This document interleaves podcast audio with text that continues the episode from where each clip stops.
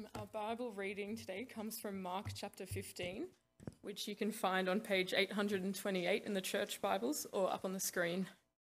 Very early in the morning, the chief priests, with the elders, the teachers of the law, and the whole Sanhedrin, made their plans. So they bound Jesus, led him away, and handed him over to Pilate. Are you the king of the Jews? asked Pilate. You have said so, Jesus replied. The chief priests accused him of many things. So again, Pilate asked him, Aren't you going to answer? See how many things they are accusing you of. But Jesus still made no reply, and Pilate was amazed. Now it was the custom at the festival to release a prisoner whom the people requested.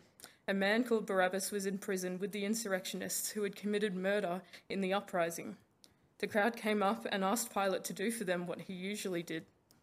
Do you want me to release to you the king of the Jews? asked Pilate, knowing it was out of selfish, self interest that the chief priests had handed Jesus over to them. But the chief priests stirred up the crowd to have Pilate release Barabbas instead. What shall I do then with the young one you call the king of the Jews? Pilate asked them. Crucify him, they shouted. Why? What crime has he committed? asked Pilate. But they shouted all the louder, Crucify him. Wanting to satisfy the crowd, Pilate released Barabbas to them. He had Jesus flogged and handed him over to be crucified. The soldiers led Jesus away into the palace, that is, the praetorium, and called together the whole company of soldiers. They put a purple robe on him, then twisted together a crown of thorns and set it on him, and they began to call out to him, Hail, King of the Jews! Again and again they struck him on the head with a staff and spit on him. Falling on their knees, they paid homage to him, and when they had mocked him, they took off the purple robe and put his own clothes on him. Then they led him out to crucify him. A certain man from Cyrene, Simon, the father of Alexander and Rufus, was passing by on his way in from the country and they forced him to carry the cross. They brought Jesus to the place called Golgotha, which means the place of the skull. Then they offered him wine mixed with myrrh, but he did not take it, and they crucified him. Dividing up his clothes, they cast lots to see what each would get. It was nine in the morning when they crucified him. The written notice of the charge against him read, The King of the Jews. They crucified two rebels with him, one on his right and one on his left. Those who passed by hurled insults at him, shaking their heads and saying, So, you who are going to destroy the temple and build it in three days, come down from the cross and save yourself. In the same way, the chief priests and the teachers of the law mocked him among, among themselves. He saved others, they said, but he can't save himself. Let this Messiah, this King of Israel, come down now from the cross, that we may see and believe. Those crucified with him also heaped insults on him. At noon, darkness came over the whole land until three in the afternoon. And at three in the afternoon, Jesus cried out in a loud voice, Eloi, Eloi, lema sabachthani, which means, My God, my God, why have you forsaken me? When some of those standing near heard this, they said, Listen, he's calling Elijah. Someone ran, filled a sponge with wine vinegar, put it on a staff, and offered it to Jesus to drink. Now leave him alone. Let's see if Elijah comes to take him down, he said. With a loud cry, Jesus breathed his last. The curtain of the temple was torn in two from top to bottom. And when the centurion who stood there in front of Jesus saw how he died, he said, Surely this man was the Son of God.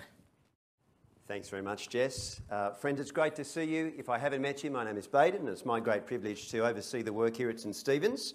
Uh, can I encourage you to, to, take a Bible and leave it open there at uh, Mark 15?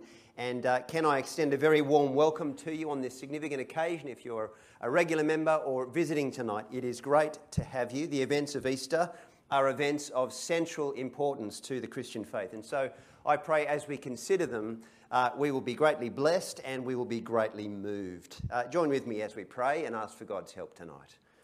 Our gracious God and our loving Heavenly Father, we thank you for the opportunity this year to slow down on this Good Friday and to ponder and consider these great, great events. We pray that you would grant to us a fresh sense of the height, the width, the depth of your great love for us and for this world. Uh, we pray for understanding and we pray for deep conviction tonight. We pray it in Jesus' name. Amen. Well, friends, I want to begin tonight by asking you to reflect on the world that you live in for a moment and ask you what hope you have for our world. You look out on our world each night, the, uh, the uh, world that greets you on your TV screen, and you look at our world with its breathtaking beauty, but its uh, tragic heartache very often, and where is your hope for our world? Some of us will look at our world and they'll say, yep, things aren't too flash, things seem to be getting worse. Uh, climate change may destroy us if war and pandemics don't. The world seems in decline. I don't think we're going to recover. Maybe that's you. Your hope is waning. Others will look at our world and they will say, no, things are actually getting better. We're making progress in politics and technology and healthcare. And yes, we've got problems, but we're forging solutions. Things are looking up. Maybe that's you. Hope is rising. Others will reply and say, we seem to be going around in circles. Problems come and go. We've seen them before. We'll see them again. Things are no better or worse than they've been before. And still others will say things are in real chaos. We don't know where we've come from. We don't know where we're going. And when you think of the future, you are deeply, deeply apprehensive. Which perspective represents your own? Uh, or maybe it's a combination of all those things put together at different times. And then, if I was to ask you the related question of where true peace can be found in this world of ours, I wonder what you would say. Uh, some, of course, might answer that peace is found within when we uh, accept ourselves, when we let go of past hurts and regrets and try to enjoy life. Others will say peace is found, I'm fairly sure, from getting away uh, from it all, uh, a cocktail, some sun, and a deck chair is just the ticket. Take a trip, watch a movie, log off the devices. That's true bliss. That does sound reasonably good. Um, others will say uh, peace is found when we work together to solve our issues, and still others, peace only comes when the system itself changes. When we take things in our own hands and the system changes. Which of those is your perspective? Or maybe it's a combination of all those things put together. Friends, what we're going to see tonight is that the Christian faith is all about hope and it is all about peace. It's about a hope worth having and it's about a peace that truly, truly lasts. And what we'll also see is that the problems we face in our world are not ultimately political, they are not ultimately economic, they are not ultimately social or environmental. No, they are deeply, profoundly spiritual. They are the result of humanity's broken relationship with God, our Maker, and yet, the good news of the Christian faith is that Jesus Christ came into our world to restore our broken relationship with God, our Maker. He came to offer forgiveness, life, and a hope and a peace that can never be taken away. That is what Easter is about. That is the fantastic, the wonderful, the life changing, world changing news of Easter. And so, as we consider these events tonight and on Sunday, our hope is that each of us will grasp powerfully the good news of what Jesus Christ has come to do for us. Now, the passage before us is from Mark's Gospel. It is one of the, as you know, uh, one of the four New Testament accounts of Jesus' life. And if we've followed the story so far, we would know that Jesus is an impressive, impressive figure. His compassion, his power, and his grace were absolutely magnetic. His command over nature, his command over sickness, over evil, and even over death itself, uh, drew people from every walk of life to this incredible man. Vast crowds followed Jesus, and the religious and the unreligious alike were all drawn to this incredible man. And yet, as we come to this passage tonight, what strikes us is the seeming tragedy of it all. How has it come to this that such an incredible figure as Jesus, the Son of God, is standing on trial for his life. Uh, having arrived in Jerusalem, the leaders of Israel who'd always opposed him have Jesus arrested and they try him on false charges and they hand him over to the Roman officials to be killed. Pick it up there at chapter 15, verse 1, as Mark records this. Very early in the morning, the chief priests with the elders the teachers of the law and the whole Sanhedrin made their plan. So they bound Jesus, they led him away, and handed him to Pilate, the Roman governor. Are you the king of the Jews? asked Pilate. You have said so, Jesus replied. The chief priests accused him of many things. And so again, Pilate asked him, Aren't you going to answer? See how many things they are accusing you of. But Jesus still made no reply, and Pilate was amazed. So you can see, uh, friends, as this very famous scene opens, this trial of Jesus Christ, there is a palpable sense that hope has been dashed. What seems to be happening here is a terrible, terrible miscarriage of justice having brought hope and healing and blessing and life and to thousands of people, an innocent man is now wrongly tried and accused. The identity of Jesus only adds to the tragedy. Jesus is Israel's Messiah. Verse 2 Pilate says, Are you the king of the Jews? He says, Are you the Messiah? Are you the one we've been waiting for? The nation of Israel has been waiting for. Jesus replies and says, It is just as you say. Likewise, in chapter 14. Further back in this story, Jesus is being questioned by the high priest at another sham trial. Uh, and uh, he asks Jesus, Are you the Messiah, Son of the Blessed One? I am, said Jesus. And you will see the Son of Man sitting at the right hand of the Mighty One and coming on the clouds of heaven. Jesus is Israel's Messiah, and the expectation of what this Messiah would do and achieve was enormous. Having stunned the crowds with his compassion, his clarity, and his grace, many had hoped that he would liberate Israel, but those hopes now seemed dashed. Indeed, Pilate himself finds no basis for any charge against Jesus Yet, pressured by the mob, he has a criminal, a hardened criminal, Barabbas, released instead, and Jesus is led away. Verse 15 paints the tragedy. Wanting to satisfy the crowd, Pilate released Barabbas to them he had Jesus flogged and handed him over to be crucified. The soldiers led Jesus away into the palace, that is the praetorium, and called together the whole company of soldiers. They put a purple robe on him, then they twisted together a crown of thorns and they set it upon him. And they began to call out to him, Hail, King of the Jews! Again and again they struck him on the head with a staff and they spit on him. Falling on their knees, they paid homage to him. And when they had mocked him, they took off the purple robe and put his own clothes on him. Then they led him out to crucify him. So, at first glance, friends, what seems to be happening here is a terrible, tragic mistake and a tragic end. But if we look a little deeper into the narrative, we'll begin to see that far from a terrible tragedy, there is something far, far more profound taking place. Instead of hopes dashed, the picture we're meant to be seeing is of a plan fulfilled. Jesus himself clearly grasps this. Indeed, on the night before, at the Garden of Gethsemane, as Jesus is betrayed and handed over to the Roman authorities, his disciples' first instinct is to take up arms and to fight. But Jesus says to them, Put your weapons away. Do you think I cannot call on my Father? And he will at once put at my disposal more than 12 legions of angels. But how then would the scriptures be fulfilled that say it must happen in this way? Jesus is saying that such is the power at his disposal. He could easily have halted these tragic proceedings before his trial and everything else had even begun, but he did not.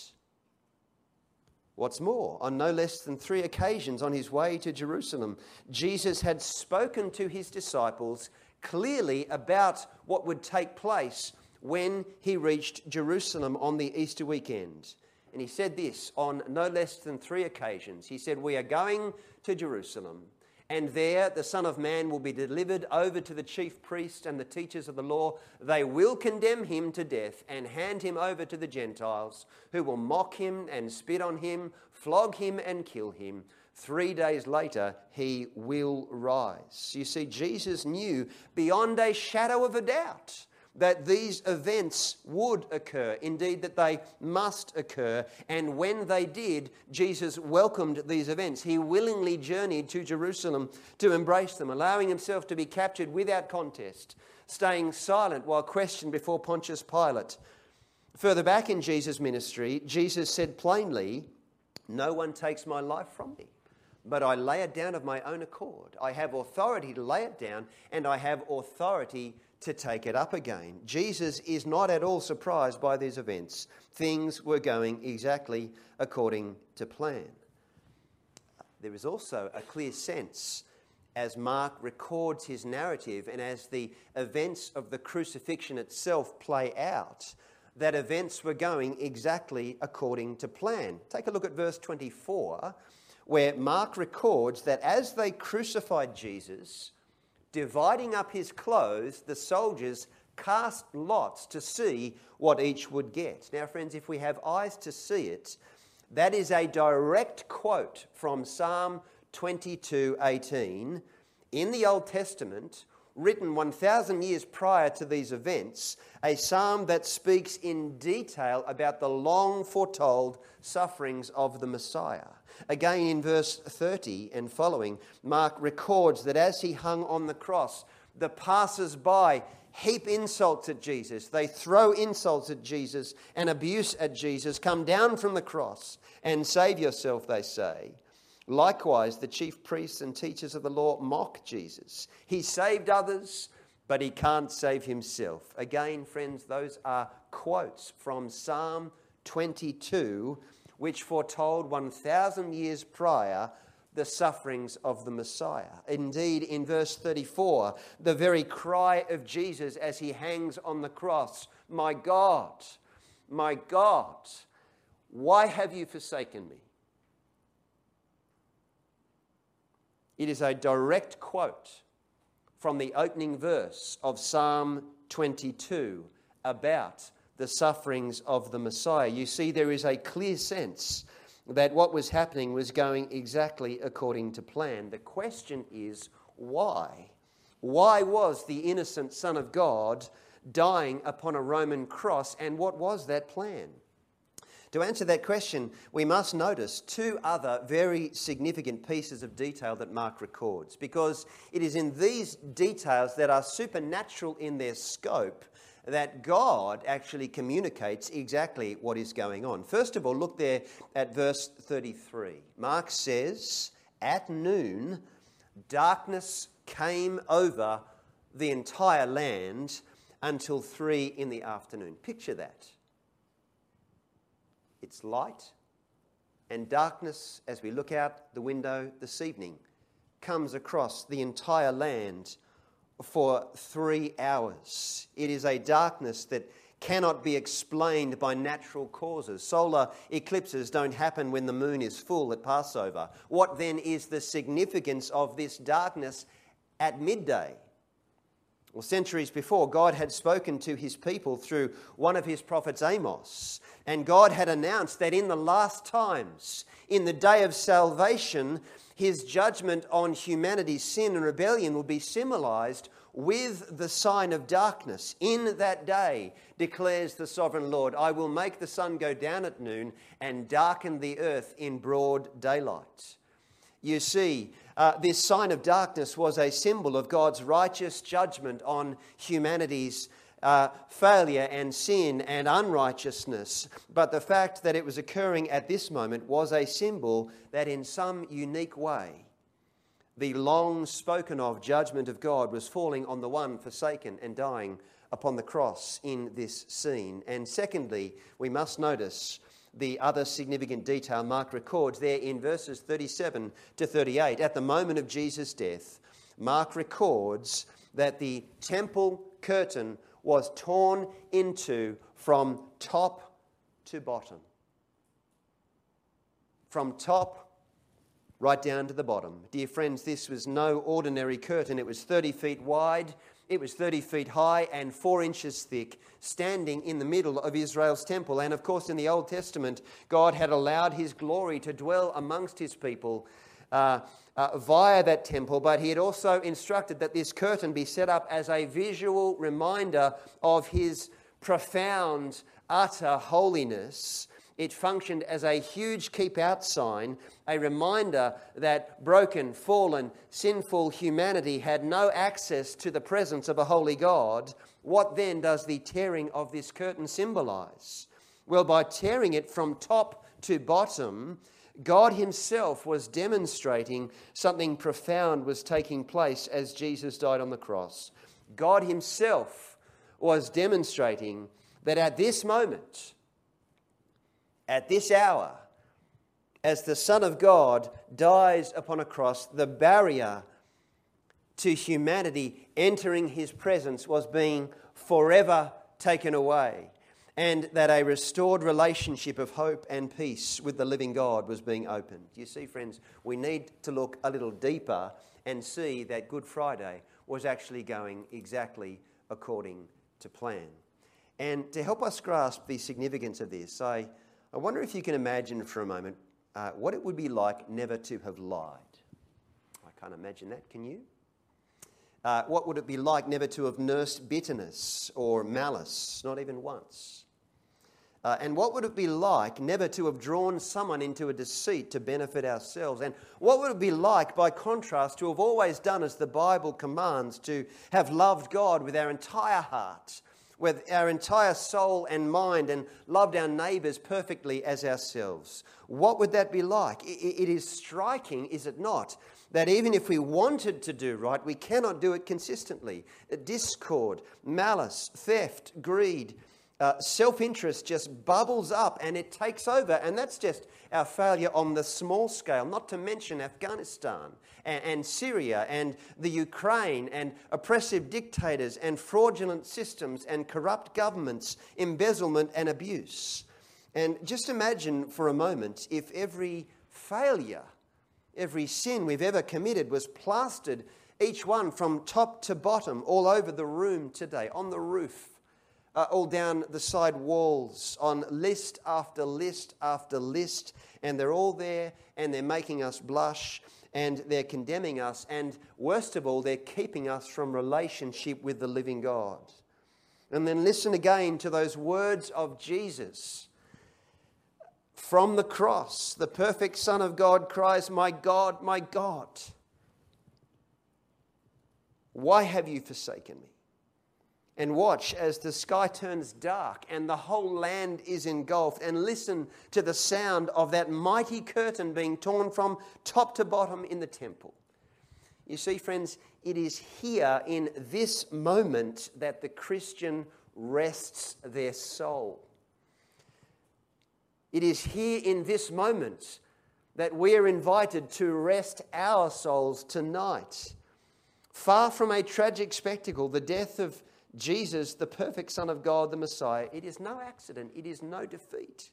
It is the victorious plan of God for salvation since the foundation of time. Isaiah the prophet also spoke about this moment 700 years before the events. He spoke about the long awaited sufferings of the Messiah, and he said this in Isaiah 53 Surely he took up our pain and bore our suffering. Yet we considered him punished by God, stricken by him, and afflicted.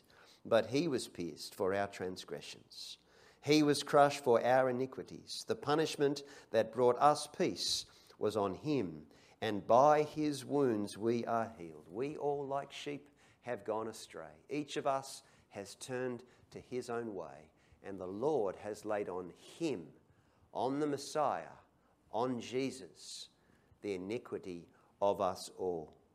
And it is here, friends, that the events of Easter Friday come into crystal, crystal focus as we hear the cry of the Messiah As we see the darkness and the curtain torn. What we must see is no accident, it is no defeat, it is a death full of power. A death securing hope, pardon, and peace. Three days later, Jesus rose and he rules as Lord of all today. But here in this death, in this moment, once for all time, for all people, for all nations, God invites us to rest our souls. The Bible declares Christ died for sins. The righteous, that's Him. For the unrighteous, that's us, to bring us to God. Friends, the problems in our world are not ultimately political. They are not ultimately economic. They are not ultimately social or environmental. They are deeply, profoundly spiritual.